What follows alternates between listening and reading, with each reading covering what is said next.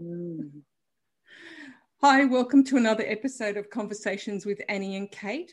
Today we have Annie Parker uh, and Michelle Duval. Over to you, Annie, to do the introductions.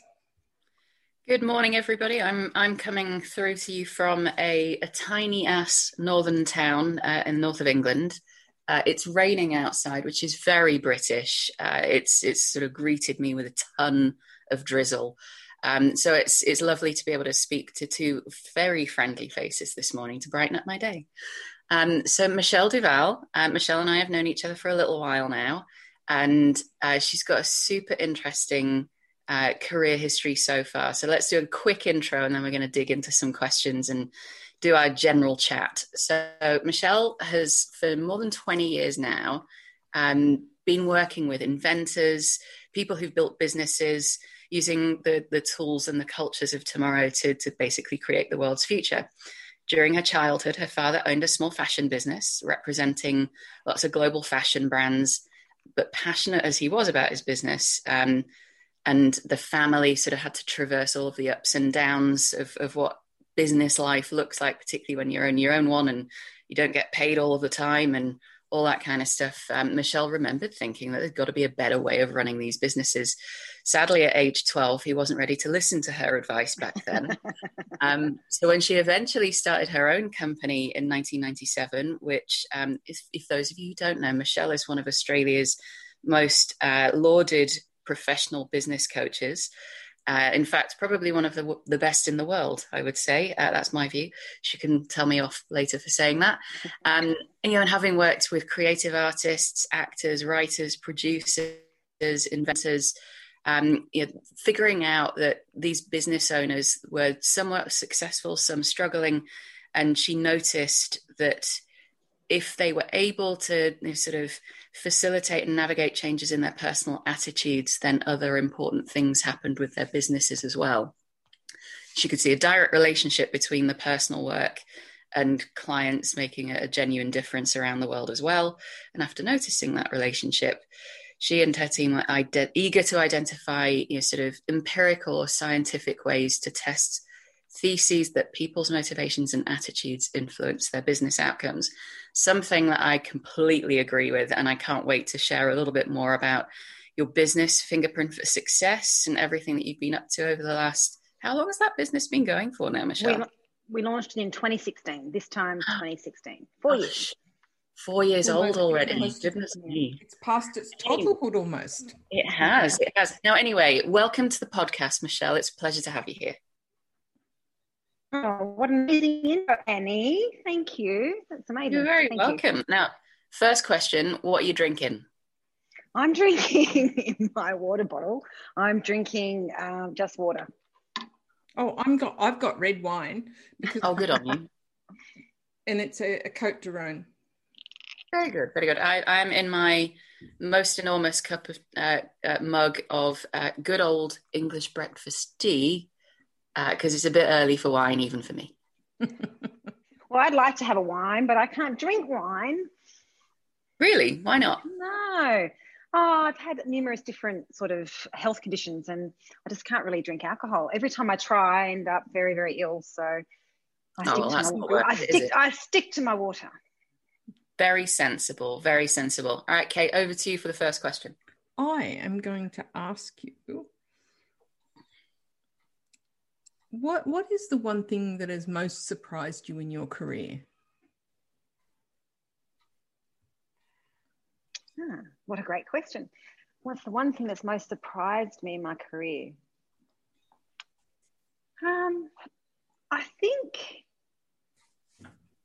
and this will go against a lot of things, and I'd be interested to hear your views on it. But I have always just believed that I could contribute wherever I wanted to contribute.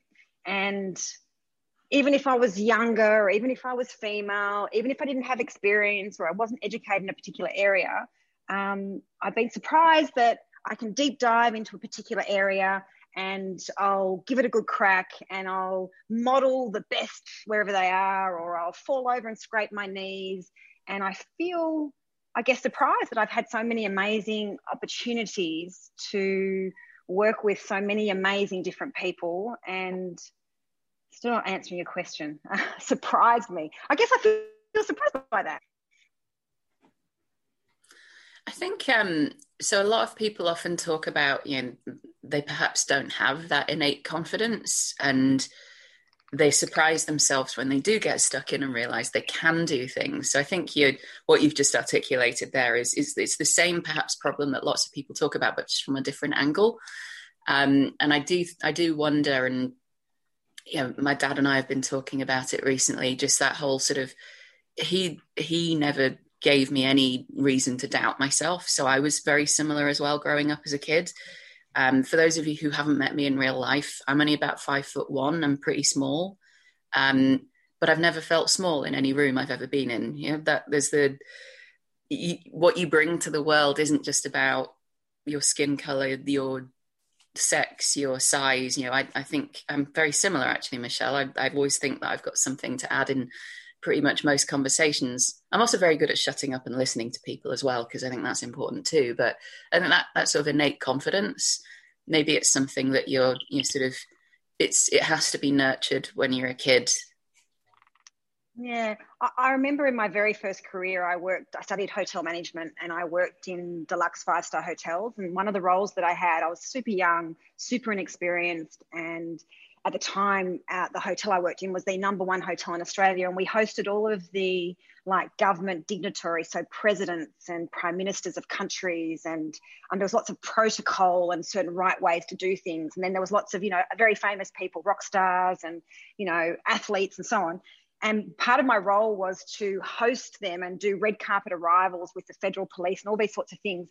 And there's lots of protocol, and I accidentally would always break the protocol. You weren't meant to ask them any personal questions. You weren't meant to, you know I mean? You were meant to just be a silent person with no, and then I would, you know, invariably ask them, oh, how, you know, ask them personal things. and I would always get into really big but I just know that humans are valuable and equal, and some people have more experience and expertise, and they've studied in certain domains, but um, like like humans like to be treated with with friendliness and warmth and um, you know normal to have normal communication with people. So anyway i used to always get in big trouble big big trouble for that um, all the time.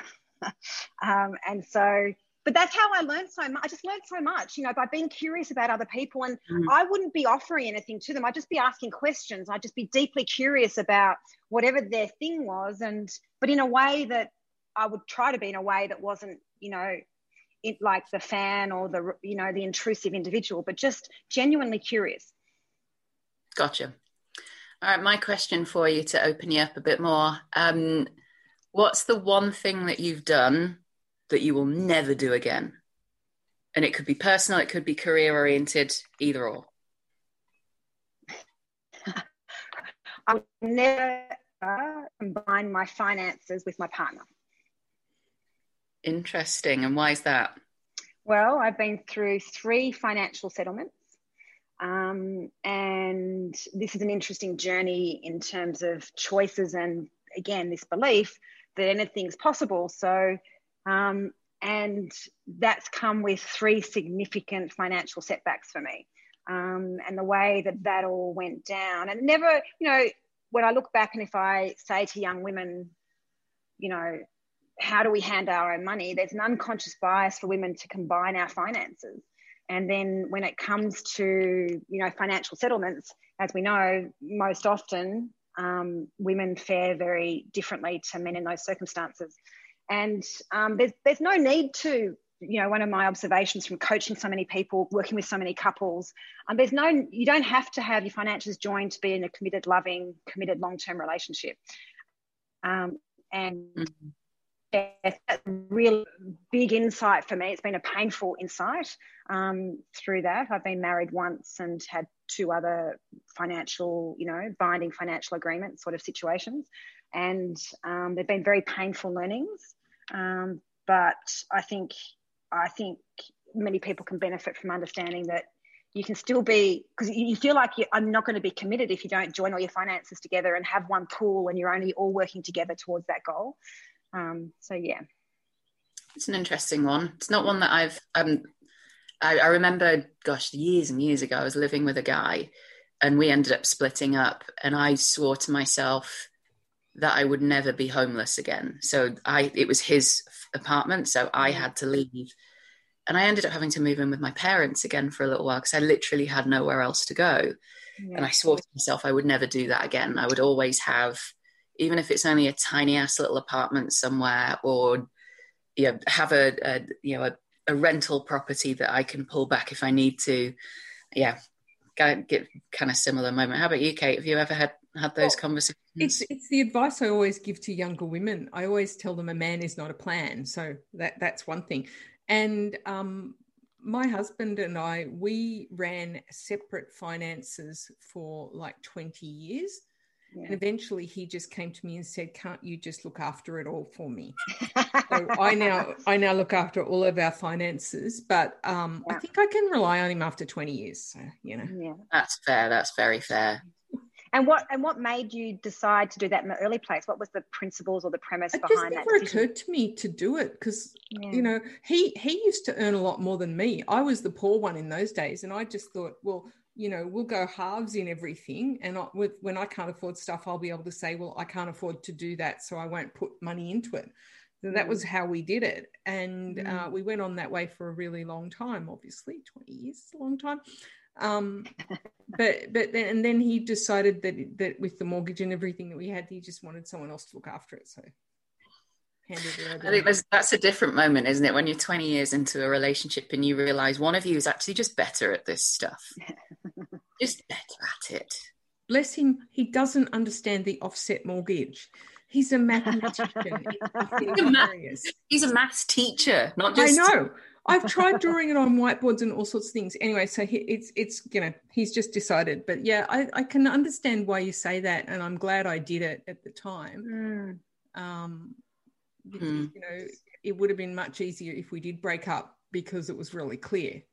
Yeah, I, I I'm just such a person who's all in, all in, very collaborative. Want to do everything together. Um, what's mine is yours. Um, and I always think you can recover from all of these things. But as you travel along in life and you go through those circumstances, it's it's, I think that the key learn insight for me is that it does though the the way the bank accounts and the assets are structured doesn't correlate and relate to the level of love and commitment. Mm. And sometimes that's a confusion. Yeah.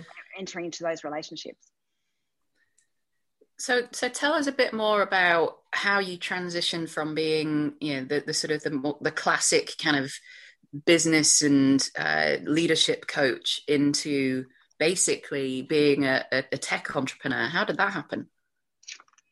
Well, I was having the honor and the privilege of coaching so many uh, founders of startups and high growth companies, and um, it was an extraordinary experience like the, the earlier career of working with the world's best and then also working with people at various different stages of that journey and people struggling to raise capital or people you know having different challenges along that journey of scaling their you know their great idea or whatever it was.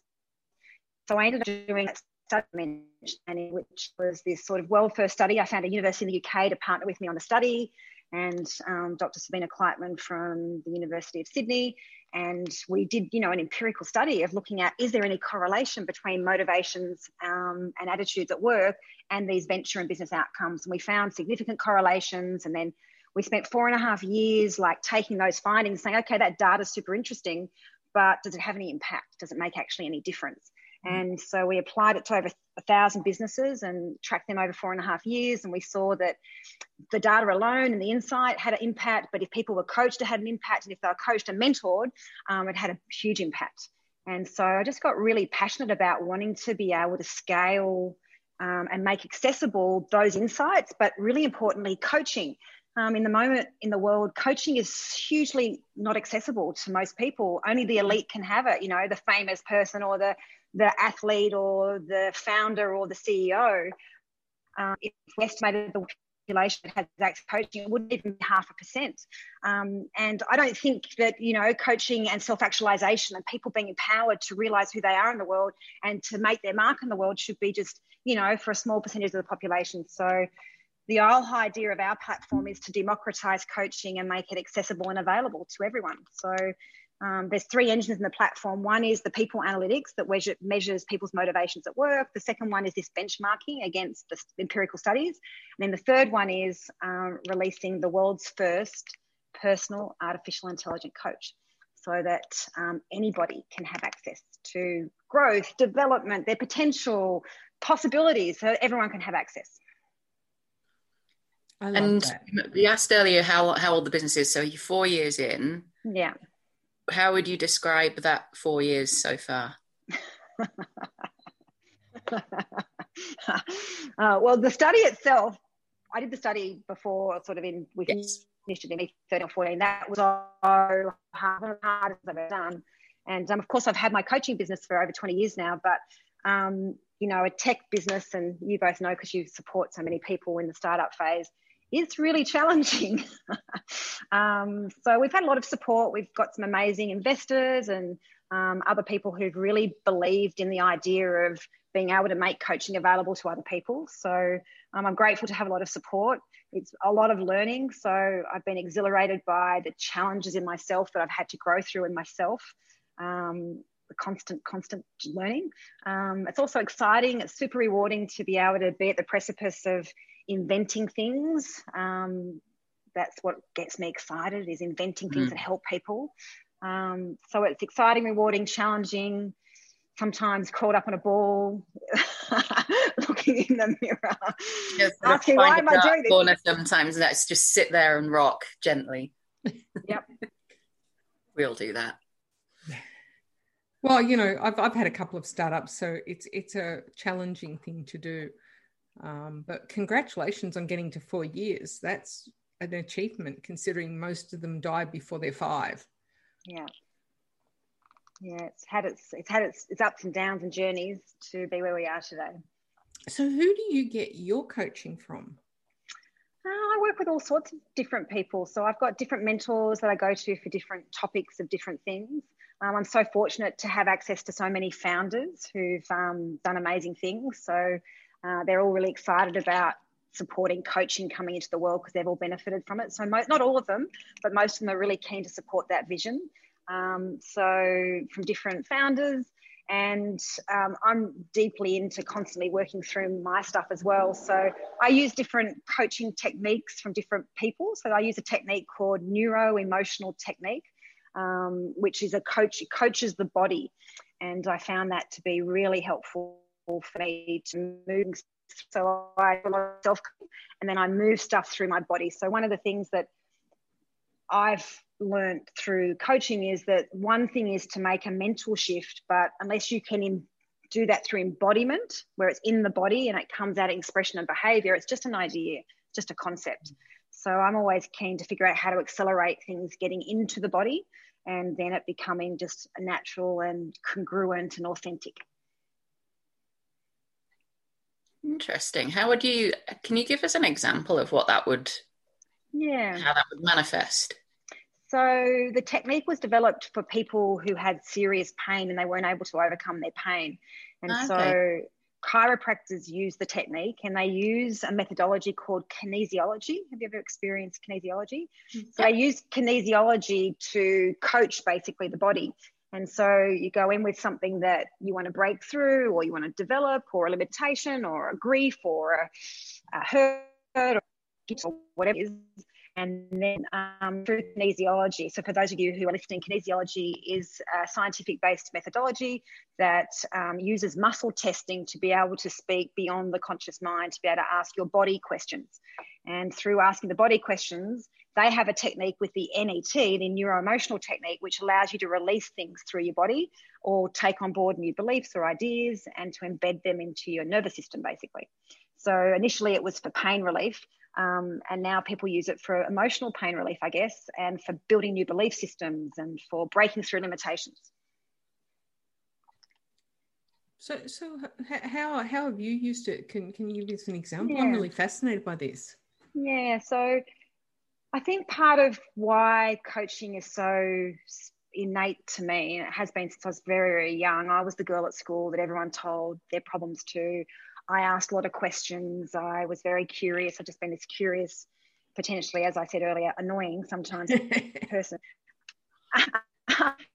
um, and so one of the things we measure in fingerprint for success is where do you author your decisions from are you internally referenced or are you externally referenced so those who are motivated by external reference they love data they love speaking to the expert they love look, you know looking at external references to be able to contribute to the decision or make the full decision and people who are very strong on internal reference are very strong at their own internal criteria their own following their own intuition their own gut feel and as a coach, my role was very externally referenced. I want you to facilitate your own answers, your own decisions, your own discoveries, you know, all of those things. And so for me to transition from being facilitating others to make their decisions, it means that I was very low on that internal reference in that context. And so for me, then as a founder, um, the research in our data set found that high external reference for a startup founder was actually correlated with early stage venture failure and um, it's so it's so innate in me. Like I, I I'd be like my career in industry service. Like my whole focus is on others, and but I've got this big audacious hairy vision that I want to contribute to the world. Um, and if I don't, if I'm always externally referencing to others, um, I'm not, you know, backing my decisions as strongly as I could, or trusting myself as much as I could, or making a decision that other people really hate if it's the right decision for things and so it, it, it got me into some difficult situations that you know really risked the business as well and so i really had to commit to a journey of really working through that um, and being able to have choice over when i when i you know reference other people for input into decisions and when i just make decisions and make the call and feel comfortable. Now i could always do it. Everyone can do it but i would it would be stressful for me and my body. And um, strong leaders have to make decisions all the time that other people don't like. And so I've used the neuro emotional, the NET technique to be able to strengthen that in myself to feel and comfortable and authentic rather than I'm, you know, doing it. That's, That's really interesting how you had to shift yourself from your customary mode of life coach to the boss. Yeah. And- it's been very, I found it very, to be honest, very traumatic. Um, because as a coach, particularly with the people I've chosen to work with and they chose to work with me, I'm working with people who want to be real, authentic, they want to grow, they want to be on their knees to, to become the best person they can be. They're contributing to big companies, many people's lives, or they're a politician or they're someone creating art that transforms the world and they're really committed to being all they can be. So my full days are sitting with people who are so committed to being vulnerable, real, and open and um, and then you know the ratio of coaching i've only got two coaching clients at the moment and now i'm full-time in building you know a commercial business. And i was just so blindsided and shocked in corporate the corporate world in corporate enterprise life. How i'm focusing with extreme masks and charade of not being able to be comfortably vulnerable and open and you'd ask them a real question how are you and they would give you something that they're meant to say and and then it was not deep and meaningful normal conversation now i was on the other spectrum and so my poor first team that i had they were like you asked too many personal questions um um but but I had asking questions. Could you just stop? And I go, I don't need to be. I just really want to know how you are today. You were sick last week. Are you all right? Um, but I but I didn't realize how that's not people don't trust that as sincere. People well, it's scary that, scary. Isn't that isn't that I, I'm, I'm sorry. Isn't that what everybody does? Don't you like ask people if you know they were sick last week how they are? Don't like I do, and I know Annie would. Like, isn't that it's been, it's been interesting because I remember speaking with Michelle. It's probably about two years ago now, and you're having a conversation about how how hard it is to actually get customers to sign up and basically become a customer, particularly from an enterprise environment, because it just takes so long to go through the you know sort of the sales process and the procurement part of it. And you know, sometimes people will say things just to sort of just to say things rather than they mean it. And you, you're like, well, if you don't want the product, that's fine. Just tell me. Yeah. Just tell me. But they don't do that. They they they keep mm. stringing you along, and it's just yeah. it is fascinating how inefficient business really is. Where if we were just super honest mm. and saying no is fine, just tell me. I can then move on. I know. I but but it's really fascinating because because my background is large corporates. So I've worked in really big global multinationals for most of my life. And the enterprise sales cycle is ridiculously long. Mm. Um, but often I'm just not interested and I just go, no, I'm not interested. So I, I and I think a lot of people are too polite to say that to someone's face, but I just don't think it's fair to waste. I don't know. I don't think it's politeness. I think that they don't they don't know how to say no. That it's confronting. Yeah. Oh, uh, I'd rather I'd rather avoid having to have the tough conversation because saying I don't want you or I don't want your product perhaps may elicit yeah. a response that I'm not ready to deal with. And and so that's one part of it and the other part of it is just normal human conversation where people can be vulnerable and open around what's going on in their lives because work is so busy people are under so much pressure um, people don't have time to engage at a really human to human level. And I came out of an environment where that's all my world was about. all I did for 20 years, that's what I, I had become accustomed to was normal. Um, and so it was super confronting and actually really sad. I had so much grief.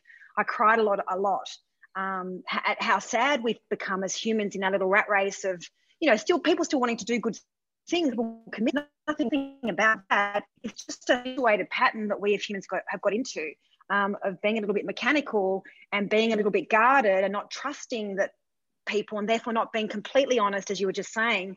Um, and um, and you think that's normal, Kate, but you're here running a podcast where you want to have real conversations with people. So you're probably more, you're probably in my spectrum.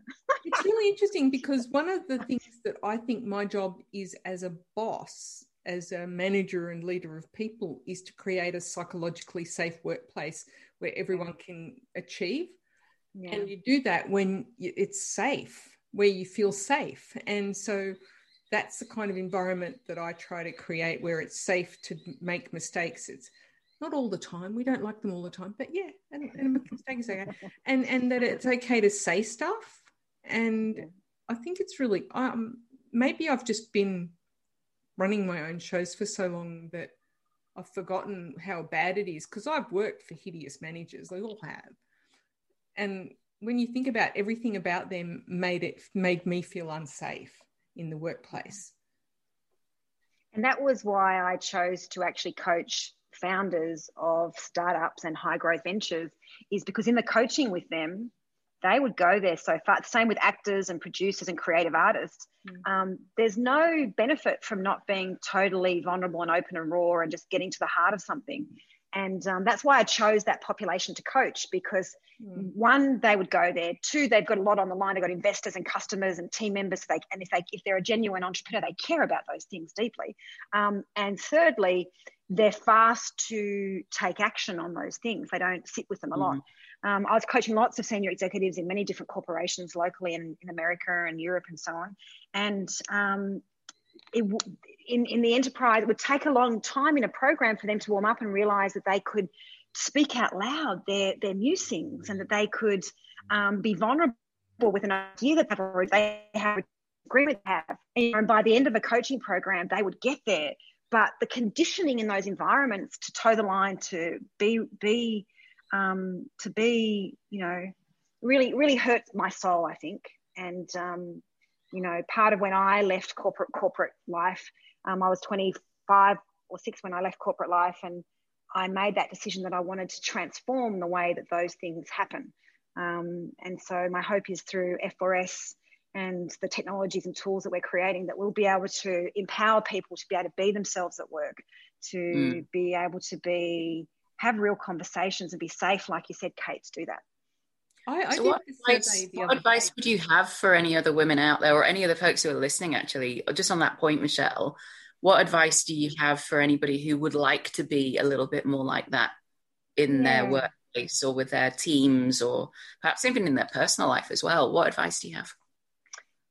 Well, it's kind of interesting isn't it? Because in the conversation sounded so confident, didn't I? like I'm saying I could do anything in my career. But, but what you're seeing is, is that it, despite that part of me that does feel that confident, there's that other part of me that feels so different and feels, um, you know, really vulnerable in those environments. Like I, I, it's very hard to be yourself in those environments, isn't it?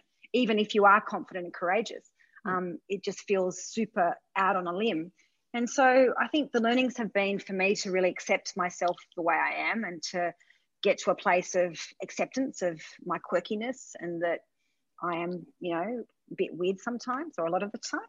Um, so the first one is that self acceptance. And then the second one is um, practicing the skill of feedback. So I think great executives and great leaders and anyone who cares the skill of observing what's going on in a dynamic and then learning the art of being able to reflect it back and to pose questions that ask people to go meta to their experience at work.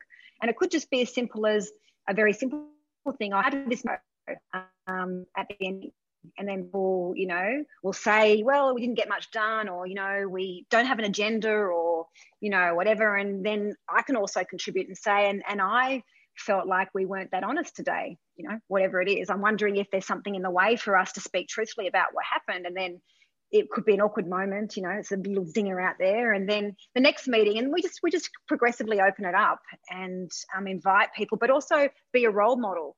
And I think, you know, one of the things that I've had to learn is that I'm very expressive of my emotions. Um, I haven't always been, but I've learned to be more comfortable with that.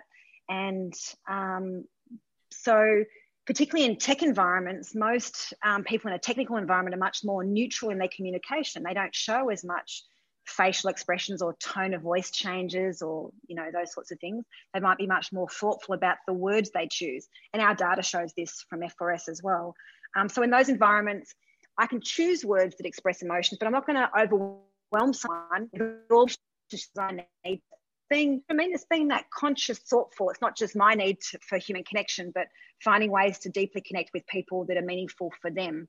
And it may be not showing any emotion but it might be sending them a note and just saying some words that would be meaningful to them or not saying anything whatever it is for that person. So i think i think being mindful of our own needs not requiring other people to be a certain way um, and lowering my expectations that other people need to be vulnerable, that other people need to be open, and um, invite what I can do to contribute to create spaces for just people to be themselves. That is that is really lovely. So, how did you two meet? Oh, we met. we met. I oh gosh, we must have known each other for about six or seven years now. It was at muru-D. Was it your first year? Yeah, it was in the first year. So uh, a mutual friend of ours, a guy, wonderful guy called Mick Liubinskas. Um, hey Mick. Love you, Mick.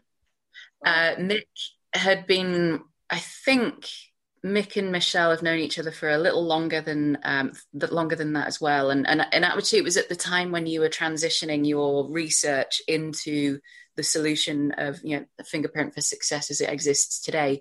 And we actually ran um, so Mick and I started a, a, a basically a, a, corporate funded startup accelerator um, based in Sydney, and we were a new team as well. But we also thought that perhaps Michelle's solution could be useful for some of the founders that were going through the accelerator.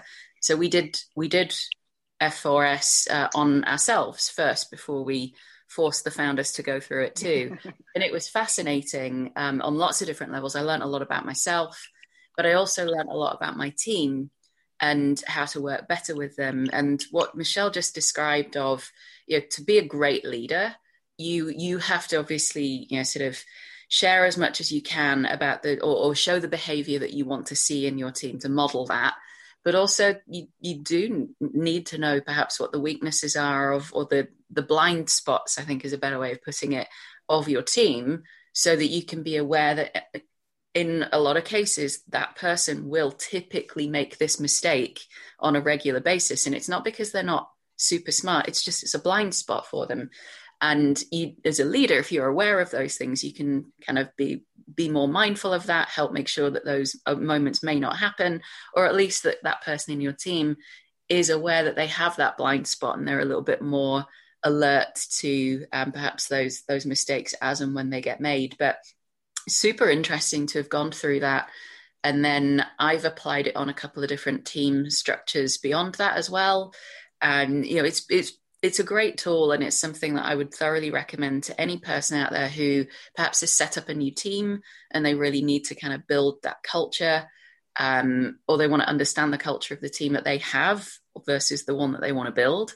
And obviously, the same goes for any founder out there building a company. It's it's a super useful tool. So that's what I remember of the process anyway. Did I get that right, Michelle? You sure did. You sure did. And what my learning was is that Annie had come from an enterprise environment into this this um, you know one of the Australia's first accelerators, really. Um, and what Annie and Mick were doing together was really, really groundbreaking. It was super challenging and all sorts of things. And um, and then I was presenting F4S. It was still quite, you know, fumbling around in how we were presenting it because we hadn't sort of really got the value proposition right um, despite the tools and the technology and the research all being there.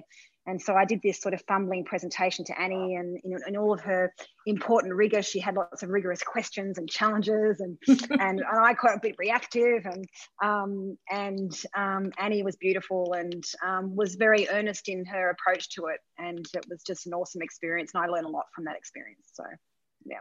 Oh, that is that is marvelous, and and I love that it is all data driven, and that is really powerful to me because I'm always talking about how we need to shift to making data driven decisions. Uh, not that I want to be be con- constrained by the data, but I think data can guide us better than our gut feelings sometimes. Mm. Yeah, it's, it's one of the points that we make is that it's an extra data point to support your gut feel. Yeah. So if you if you've got a gut feel on something, you can get some of this data that says ah, and it doesn't have to be a defining point that says I will or I won't work with you or you're in or you're out or whatever it is. It's like oh, that's what makes you tick. Hmm. Oh, that's your genius and your talent, or that's a blind spot. So, you know, my blind spot is I'm going to ask too many questions, so I have to reel it in um, it's you know people, people just understand that that's how we are. So it, for me it's about diversity and creating diverse teams and it's about cognitive diversity. And when we can embrace that and that's why we do call it blind spots rather than weaknesses is because in one context like my external reference is, is my my talent as a coach because if I can tell you what to do, I'm going to be a mentor and a teacher and not a coach. I'm not going to tease out of you your unique genius. So that's a, a strength for me in a coaching context, but it's a blind spot in another context. And very often we can be too black and white about weaknesses and use them universally rather than contextually. And I think that's a really, really valuable insight. And we're out of time. So thank you so much, Michelle. Thank you, Annie. It's really good it was a really fascinating conversation. No, that was so. I, I honestly, I just had to look at the clock and going, really, we've run out of time already. I know. well, it's so lovely to speak to you both. Thank you for the thought-provoking questions. Really, really different kind of conversation. So, thank you. Makes my thank heart happy. and please leave us a good review because that would be nice. And we'll be back shortly. Thanks. Bye.